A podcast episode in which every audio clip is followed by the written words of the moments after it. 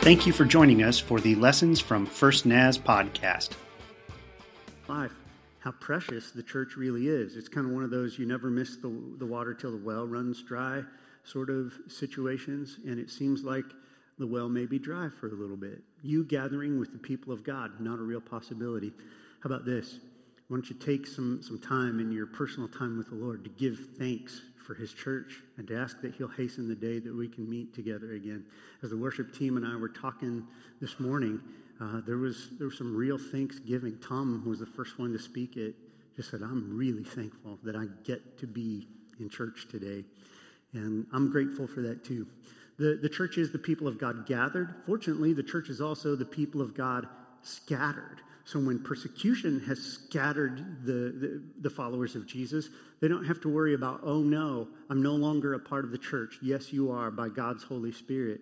And as the church is scattered today, it's not by persecution, it's because we're all being uh, good citizens and doing our very best to help our neighbors to keep from spreading the infection. You can also count that while the Lord is here with us, those few of us in the sanctuary today, He is also right there with you. I don't know how he does it, but frankly, I didn't know how he did it before uh, Facebook either. Yeah, he's, he's been with his people all the time. So the church is God's people when we're gathered. We, the church is God's people when we scatter intentionally, when we go out there to do the mission in the world. And the church is also the people of God scattered when forced to. The good news is that though there's some things happening in terms of public health, the church is still alive and well today. Hey, America, we may get the healthiest version of church we've ever seen in the course of our history because God's people are out there doing the work and then waiting for the day that we can gather together again. Let's do this. Let's agree that we will together miss the gathering of God's people. It's important that we miss it, like not show up. That's important now. It's also important that we don't just settle into a quote, new normal and, and see that, oh, well, yeah, I can still kind of connect this way and, and uh, form what really will become a bad habit in our lives. Let's make sure that we also save a place in our hearts for the gathering of God's people and agree that we will miss that, that we will miss one another. But let's also make sure that we, that we don't miss out on connecting in the ways that we can. Um, today, as we uh, look at the scriptures, I'm, I'm reminded of how relevant the Bible is. I often hear people, people a lot of times will say to, to pastors, folks who don't share our faith, you know, the Bible can't possibly be relevant. It's an ancient book that was written by primitive people who, who still baptized things like racial prejudice and, and polygamy and slavery. And they're not wrong about the, the Bible kind of giving those things a pass. Something we'll have to talk about on another day. But to jump from there to say that the Bible is irrelevant to the world today, I could not disagree more. And I think we're going to find out about that today as we take a look at the scriptures. So far this year, I've been preaching from the book of Acts until, well, this present craziness. And last week, we took a little departure from the book of Acts. We're just going to put the book of Acts on hold for a little bit, though today's message really will kind of dovetail back in with, with what we've been, been talking about. I grew up in Cold War America, and I heard often when I was a kid about the American dream. The American dream was really kind of this idea that, that really um, became a, a, catchphrase on the lips of many people uh, immediately following World War II, in that boom that happened in our culture and in our society following the war. Both the baby boom and the, the great industrial boom that took place, and then innovation and technology uh, this country, in terms of uh, growth and change, it was on fire. And for the most part, that felt good to everyone. And for the first time in American history, it seemed like the American dream, quote unquote, was really accessible to almost everyone. The American dream in those days was defined in the 40s, 50s, was defined really as having basically three elements. It was the idea that a person could get married. Remember, during the war, there were a lot of people who lost spouses. And so there were a lot of people who lived in great sorrow. But this notion that now the war's over, we're, we're, we're hopefully doing, you know, putting an end to the whole idea of world war. But this idea that we would live in peace and, and could get married was, was the first, first part of that.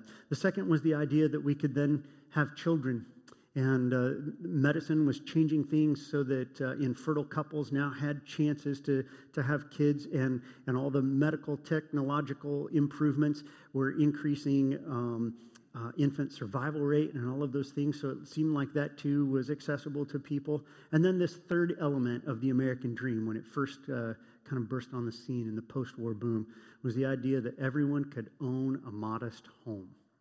Okay, so those three things the American dream. I can get married, I can have a family, and we can live in a home that is our own. If you drive around your town, if you drive around your city and you find homes that were built in the late 40s and the 1950s, they were about half the size of the average home in America today. It was a modest home, but it, the, the belief was that everybody, if they worked hard enough, could one day own one of those for themselves. That was the American dream back in the day. What has happened to the American dream? Well, a whole lot of prosperity financially is one of the things that happened so that so that one element of the American dream, that idea that I could own a modest home, started changing into this notion that I could maybe own more than one modest home or, or a home that ain't so modest. It's, it's actually got extra room and, and, and, and things like a bonus room and a spare bedroom and a second car garage, right? The, that idea of prosperity kind of pushed that, that house thing into another realm. So that by the time we get to the place that we are today in 2020, or maybe where we were just a few weeks ago anyway, uh, the American dream has really come to mean a few different things than it was than it did originally. The first is is this that bottom step. I would say the assumption of most people is that I can be comfortable. Comfort wasn't really part of the American dream before. It was I was going to have to hustle. I was going to have to work hard. I was going to have to push hard. But by golly, we could get there.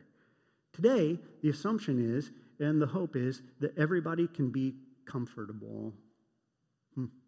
Second step is this part of the American dream today is that not only can I be comfortable, but I'll have some luxury in my life. And most of us will not admit when we have luxuries. We will say, well, just use other words for them because luxury, because we still remember those, those roots of the American dream, luxury seems like, well, nobody deserves it. But I think I deserve fill in the blank. And that luxury many times takes the form of some things that were never accessible even 30, 40 years ago, like, like the chance to own a, a, second home, a cabin, as we call it in the West, a vacation home, or the notion that we could travel all over the country or all over the world taking vacations. Hey, folks, that's luxury.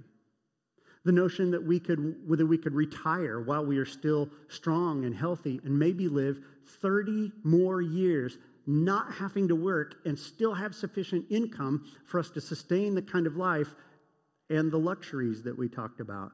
That has become part of the American dream. But beyond that, this third step of the American dream, as I see it today, comfort, luxury, and then this notion of I will also have an ever building wealth. My portfolio, my retirement, those things will just continue to grow and grow and grow and that's the assumption of the American dream is that I will one day get to the place not where I can just own my own little home, but that I can live in comfort and luxury and beyond that have an ever building wealth that I can't outspend so that I become one of those people who leaves legacy kind of wealth to my children. There's the American dream today.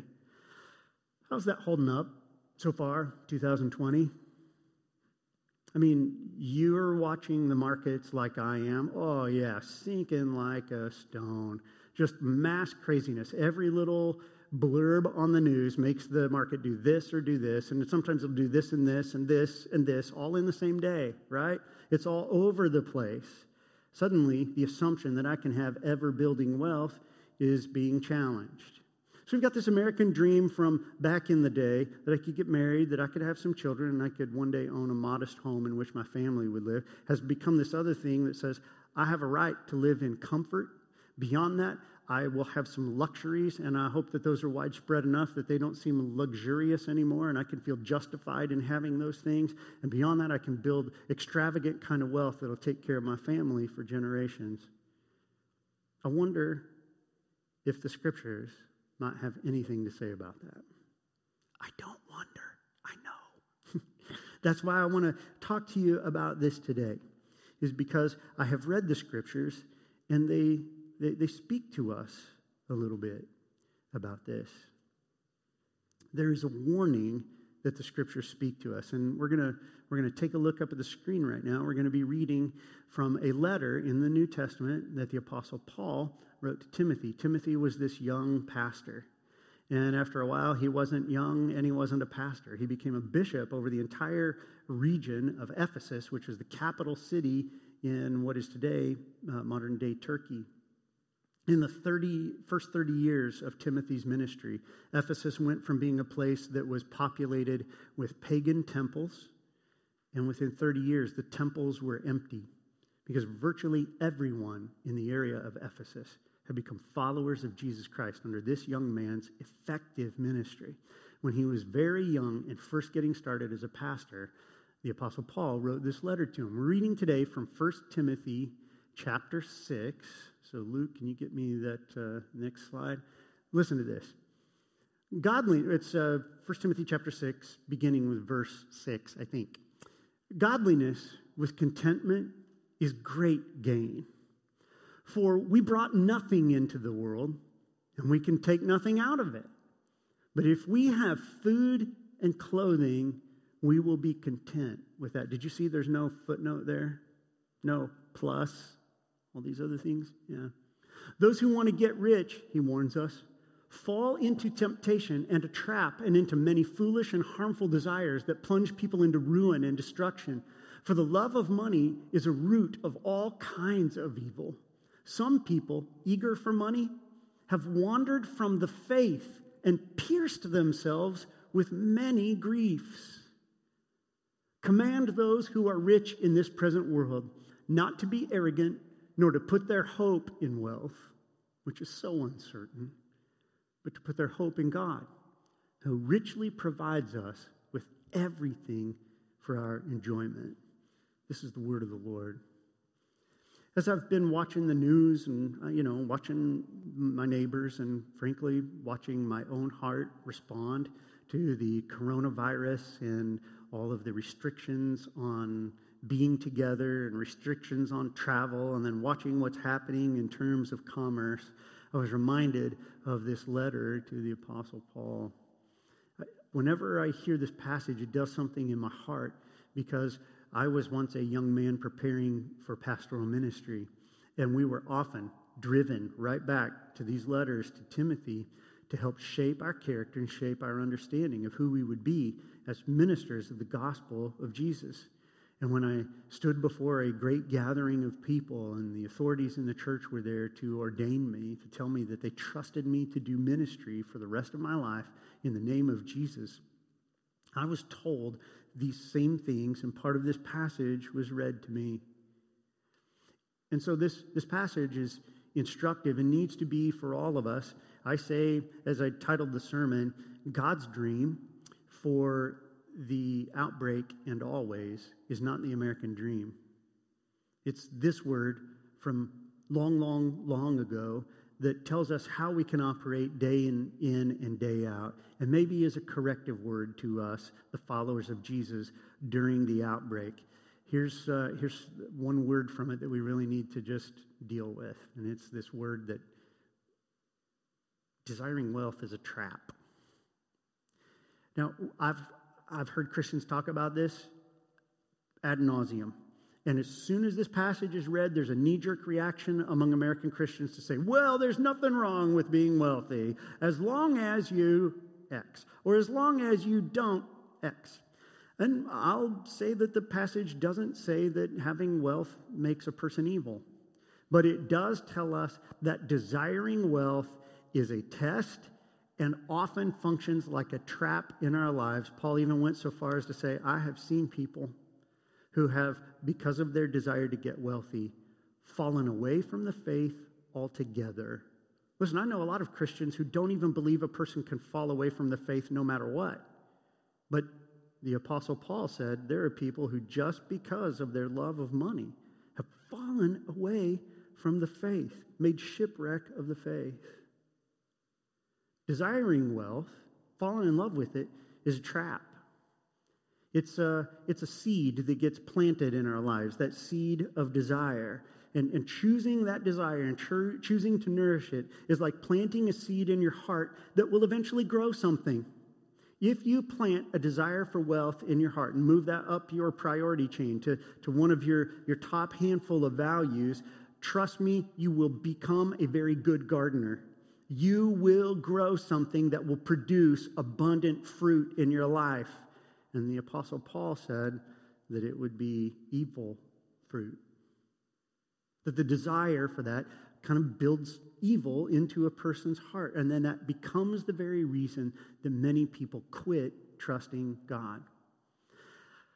When I was uh, in, in college preparing for pastoral ministry, I went to college in what at the time was the third wealthiest uh, county in the nation in, in per capita income. There was one over on the East Coast and one out in Beverly Hills, and then where I lived in the, in the Midwest, where I went to college. And, and I cut my teeth in ministry working at the Kansas City Rescue Mission among the homeless and the addicted. And I had to drive past all these wealthy, wealthy, wealthy homes and people. And it interested me how many times the poor people that I, that I worked with frequently had a very real hunger for God and the community in which we, we lived and, and took our education and our preparation for ministry. You, you, you had to beg people to give God a moment's a, a moment of their attention, let alone of their affection. It's something that I remember to this day and something I have to keep telling myself because I make more money than I used to. I make, uh, I'm very grateful for how this, this church, you know, pays me and takes care of my family. I never, never dreamed as a kid that, that, you know, I'd make more money than my dad. My dad never made more than $13 an hour in his life. Um, my, my kids make that much, you know, pouring coffee these days. But I have to look at this whole thing and say, Cliff, you better, you better take a look at this passage. When you take a look at this passage, don't assume that the rich people, don't assume the definition, as all of us usually do. Rich people is people who make more than me, right? Isn't that how we usually? Do you know anybody who will just look you in the eye and say, I am rich? Man, I'm rich. Well, Rich Kennedy sits right there. But uh, do you know anybody who says, listen, you've got to get this? I'm super wealthy. I am so wealthy. I'm so rich. Nobody admits it because everybody assumes what I have is enough. And anybody who makes more than me or has more than me, those are the rich people. One, that people are, can be justifiably jealous of. And two, that all of these passages in the Bible that talk about be careful, rich people, are pointed toward. And I'm not telling you anything when I tell you that if you're an American, you're in the top 1% in the world, okay? this word is spoken not to the rich. Paul wasn't writing to a rich man, he was writing to Timothy, a young pastor. And he speaks, first of all, this word of warning to him, a poor man. Be careful that you, the poor, do not fall in love with money. Because if you fall in love with money, it's going to grow something in your life that turns into evil. But he also then gave us some instructions for, uh, gave uh, Timothy some instructions for how to teach the people in his church, and particularly the folks who did have some financial means. And that is most of us who are watching today. We have some financial means, and so it's important for us to take a look at this passage from this irrelevant, outdated, ancient, primitive book, right? And take a look and see how it might apply to our lives today. I maintain that the American dream was never God's dream, the old version or the new version. But God has had a dream for his people for a very long time. And it's, uh, it's described by what we just read in 1 Timothy chapter 6. I want you to take a look at the screen right here and just follow me from the bottom step. This, I think, might be God's dream for us. You remember, uh, if you've been following along with us so far this year, when we were studying the book of Acts, and we were at the end of chapter 1, where, uh, where Luke wrote about God decisions versus good decisions. That, that, was the title of the, the sermon Good Decision versus God Decisions. Uh, um, when we talked about how the apostles, not knowing what to do, said, uh, We have to replace Judas. We've got to get us another apostle. And without any leading from God, they said, uh, Have an election.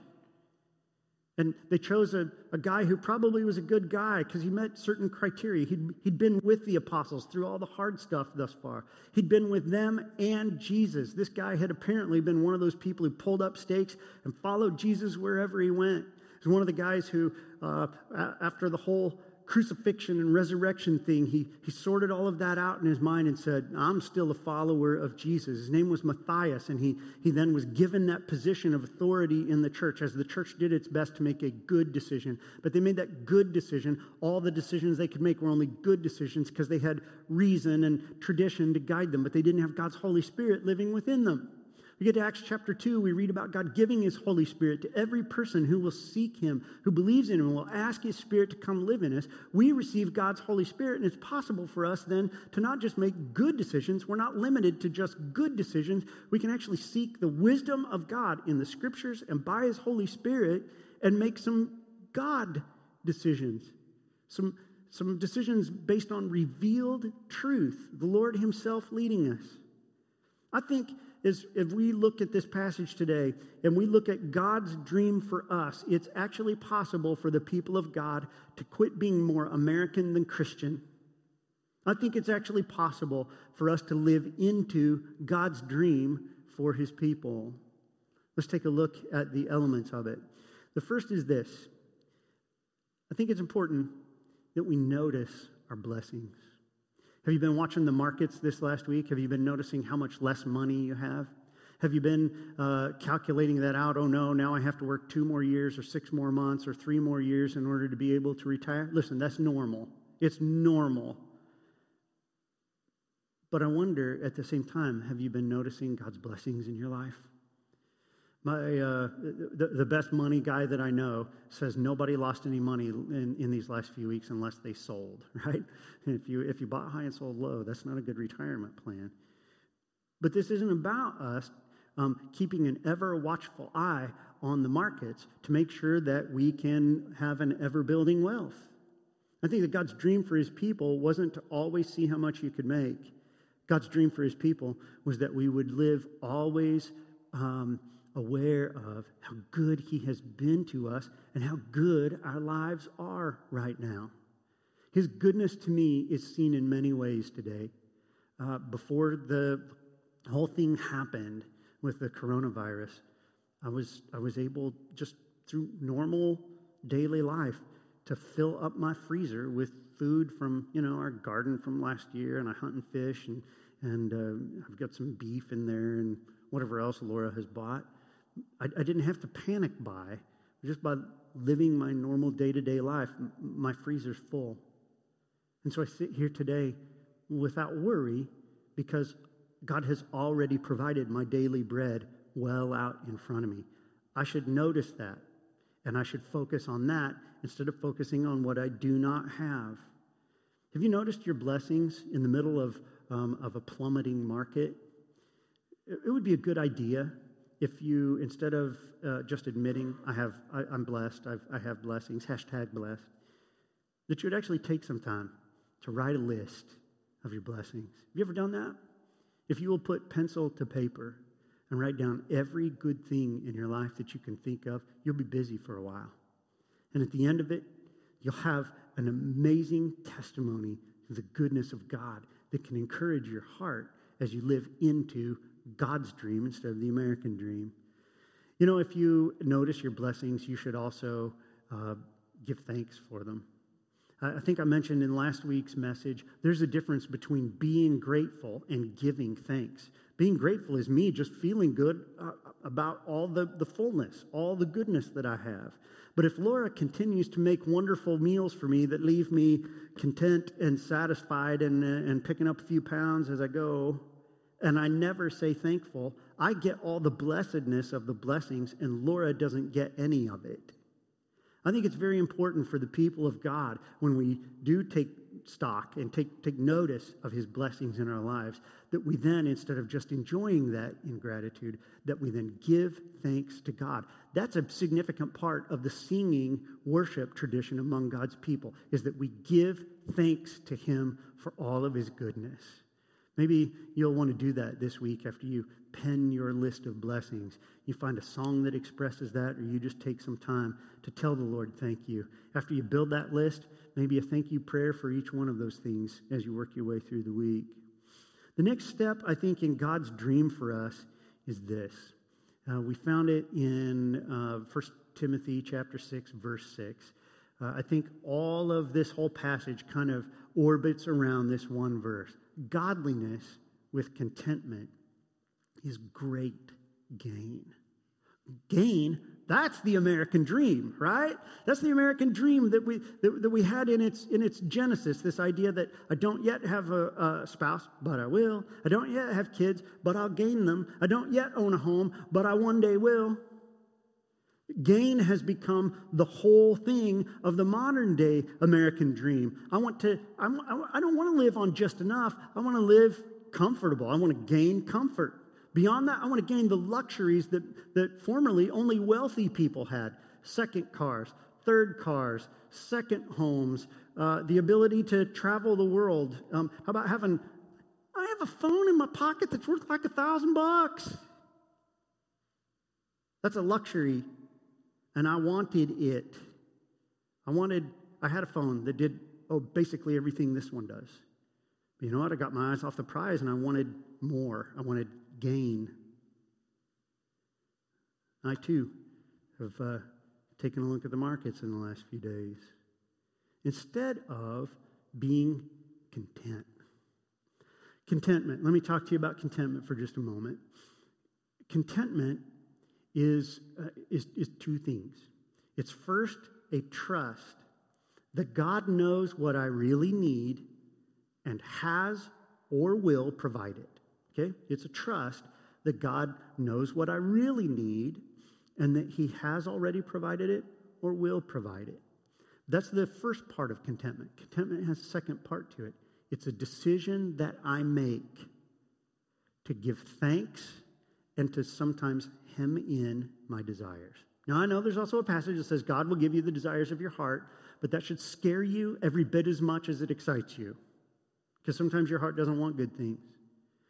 But contentment is trusting that God has or will provide everything that I need, and me choosing to be happy and pleased with that rather than always desiring more, always desiring gain. You know, if I, if I get to the place of contentment, so I can still get more. I can still gain if God brings it to me, if God provides opportunities, right? But contentment is the business of trusting God that He has or will provide for me all that I need, and me choosing to be happy with that. But the verse said, Godliness with contentment is great gain. So let me ask you a question today. When you're being honest with yourself, do you want more than you currently have? I, I, I do. Uh, there are times when I'm very content, and there's times when I want more. Let me ask you, being honest, do you want more today? You can have it. If you put godliness and contentment together, let me unpack that for you. Godliness. Oh man, are you telling me that I suddenly have to have this long list of moral rules that I keep, and that somehow me keeping all of the rules and being content only with what I have today, that that is quote unquote gain. Nope, that's not what I'm saying. I think that if we look at these verses that we just read, we'll come to understand what the godliness is that Paul was telling Timothy to teach to his people. And it's found in the, the latter half of the passage that we read. Uh, let, me, let me find it here. I'm looking at 1 Timothy chapter 6.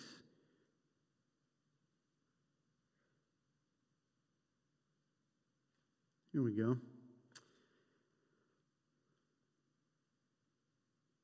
Verse 17, he says, Command those who are rich. We've already established we're one percenters, all of us in the world, in, in America, are one percenters to the rest of the world.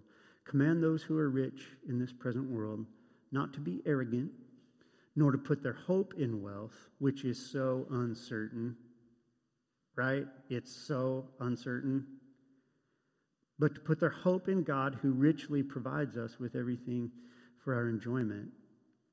Command them to do good, to be rich in good deeds, and to be generous and willing to share. I'm going to read verse 18 again.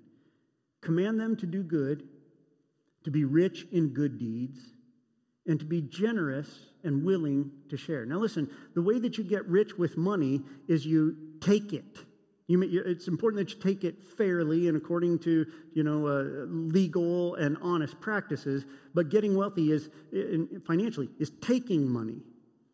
But the Apostle Paul tells us that you can be rich in good deeds by giving them away. It's, it's in the giving, it's in the, the pouring out, it's in the doing that I find myself, my heart, my experience of life enriched. It's the one thing in this world where you can give it away and you've got more than you started with. He says, Be rich in good deeds, be generous, and be willing to share. The Apostle Paul has just written about this whole thing of uh, people falling in love with money, where they're always trying to take it from other people, where, where they're trusting it instead of God, and it, and it plants this seed of evil that grows up in their lives, and now they suddenly become willing to do almost anything, or a lot of things that they wouldn't have done before just to get a little bit more. The godliness that he instructs uh, the, the followers of Jesus to participate in and to, to pair up with contentment is the business of being generous and sharing with other people. Oh, that's how the Bible's relevant for today. Have you been to Costco? Have you seen the posts from the grocery stores where people ran in there and just took panicked and said, I want to get this before anyone else does? We have a, a friend who uh, works at our local Costco over in Clarkston, Washington. Laura and I went in there late one night this week because we just didn't want to be part of the, the mayhem. And uh, he was in there working hard. Alex, I love and appreciate you, brother. You've been serving people really well this week. He was in there scrubbing down every inch of the store, and I just stopped him and said, Alex, how you doing? He goes, pretty tired, but doing pretty well. I said, are people treating you good? He said, well, you know, it's half and half. It's people pointing fingers and blaming because they're, they're worried and they're afraid, and I get that. He said, uh, most people are good to us. He said, there was one fist fight, though. A fist fight? Yeah, toilet paper. He said, two people just flat duked it out in the middle of, the, of, of our local Costco for toilet paper while somebody else grabbed it out of their cart and ran to the checkout. Not an ounce of generosity in there, is there? No, it's, I, I, I, I mean, my guess is that those folks probably two weeks ago would, would never have been the kind of folks that, that would have been in a fistfight at Costco. But suddenly, I've got to have before other people get. I have to have instead of other people having has changed, uh, has changed their very character and who they are, how they live in this world. There can't be contentment with this relentless desire for more. So the Apostle Paul gives us this step to real peace right now. The kind of godliness that says, you know what, I've watched God provide for my family. Have you taken a look over your shoulder and seen how it is that God has provided for you and your family in the past? Can you look back to some times in your life when whew, the circumstances weren't real favorable, but somehow there was enough food? Do you have one of those stories? I've heard, I've heard thousands of these stories from followers of Jesus of how the, we did the math and the budget didn't work, the ends wouldn't meet, but somehow God provided. I've got a bunch of those stories in my life. Those stories are the evidence of the goodness of a God who said he either has already provided or will provide in time.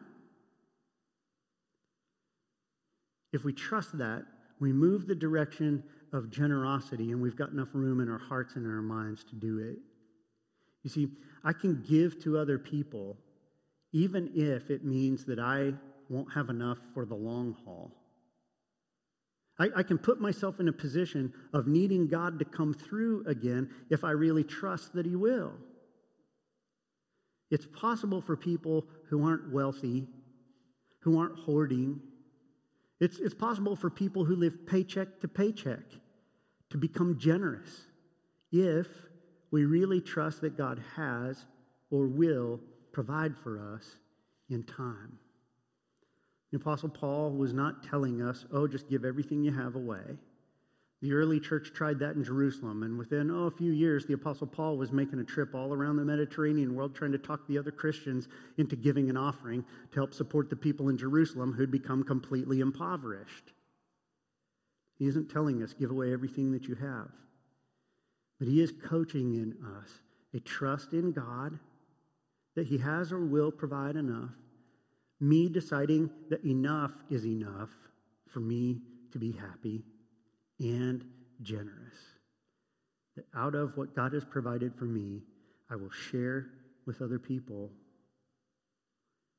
I think God's dream for his people has been all along, is during the coronavirus outbreak, and will be until the end of time, that we notice our blessings. That we, instead of what we lack, that we actually give thanks instead of just enjoying those blessings. That we decide that we will trust God and, and let our hearts really believe that enough for now is enough for now. Move beyond that to the place that by the help of His Holy Spirit, we go to the place of generosity. How can we put it to practice? Listen, no more panic buying. I mean, isn't that the first application? Just no more panic buying. Don't just run as soon as you hear the next shipment of whatever has arrived at the grocery store. Go stand in a line that's 180 people long so that you can go in and get more. I talked to a person this week whose basement is full of toilet paper.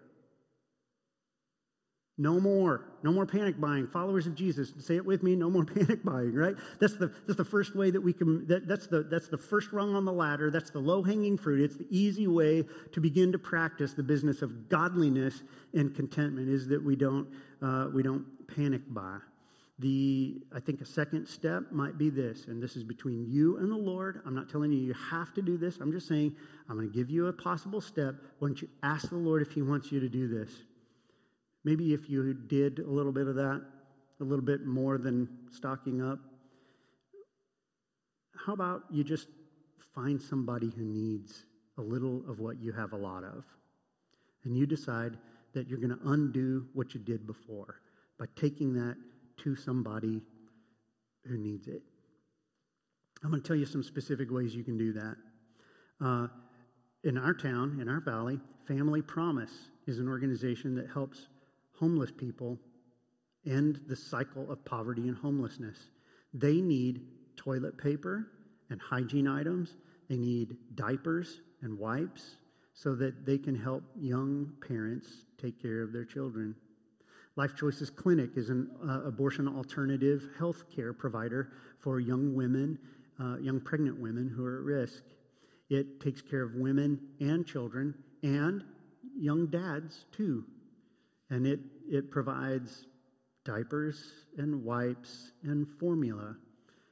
Maybe, maybe you grabbed some of those things and you could take just one of whatever, one unit of whatever over to one of those two places. If you're watching us from elsewhere, there's some place in your town where poor people gather. And maybe you could take a little bit of what you have a lot of and share it with people. We also we have a food bank. There's a food bank in your town too. I bet they take unopened donations of most things that can be wiped down and sanitized these days. And you know what? You can even do it yourself.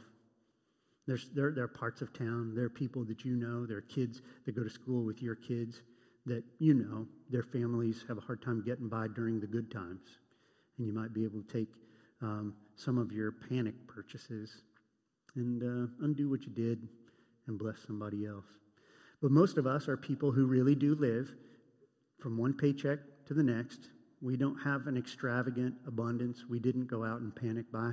Maybe the way for us to live into this is to ask God's Holy Spirit to give us enough faith, enough real trust that He has or will provide for us that we take something that we need in the here and now and we sow that thing into the kingdom and into, uh, into the, the need in somebody else's life.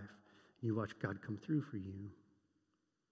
The American dream, I'm not saying it was evil to want to get married and to have kids and to own a modest home. I just don't think that that was ever God's dream. God's dream was that his people would know when enough is enough, wouldn't desire beyond that, would accept it if he brought it to them, but then would take out of what he has provided, whether it's extra or not, and share with others continually putting ourselves back in the place of dependence upon God. It's his dream for us to have our hearts shaped like that and for him to then have the opportunities that creates to come through for us again and again and again and to build that trust and that love that nurtures intimacy between us and him. Friends, I want to thank you for your time today for um, gathering with us in the way that we gathered electronically today. I want to say thank you to the uh, one, two, three, four, five, six, seven, eight, nine, ten. Hey, I'm the tenth person here. We hit the number right on, right. I mean, just hit the nail on the head. I want to thank the nine people who gathered here. I want to remind you that you're the church. This building isn't. You're the church, and the church is the people of God, whether gathered or scattered. When we gather, Jesus says, I'm right there in the midst of them. And when we scatter, he says, I'll send my Holy Spirit with you so that you'll be able to do all the things that I've taught you. Jesus, we acknowledge that you are here with us. You've been with us here today. You received the praise that Kyle led and that the people offered in their homes. We've, we've heard from your word, and we're trusting that your Holy Spirit now is just going to tell us how to live it We've got a few suggestions, but there'd be something way better than Cliff's suggestions. It'd be if, as we just go now, live in life, open to you, that your Holy Spirit would say, There's the person I want you to help. There's the item in your home I want you to give away. There's the uh, uh, arrest that, that tendency to panic and, and to hoard. We're going to count on your Holy Spirit to whisper those things to us. We will be faithful because you're faithful. We praise you for that. Pray these things in Jesus' name. Amen. Well, friends, we'll be back uh, Wednesday evening with the live stream of The Road Back to You. We'll be back next week for morning worship. And I'll probably say hello to you a few times during the week with, uh, with some devotional practices and some prayer time. Grace and peace to you today. Bye bye.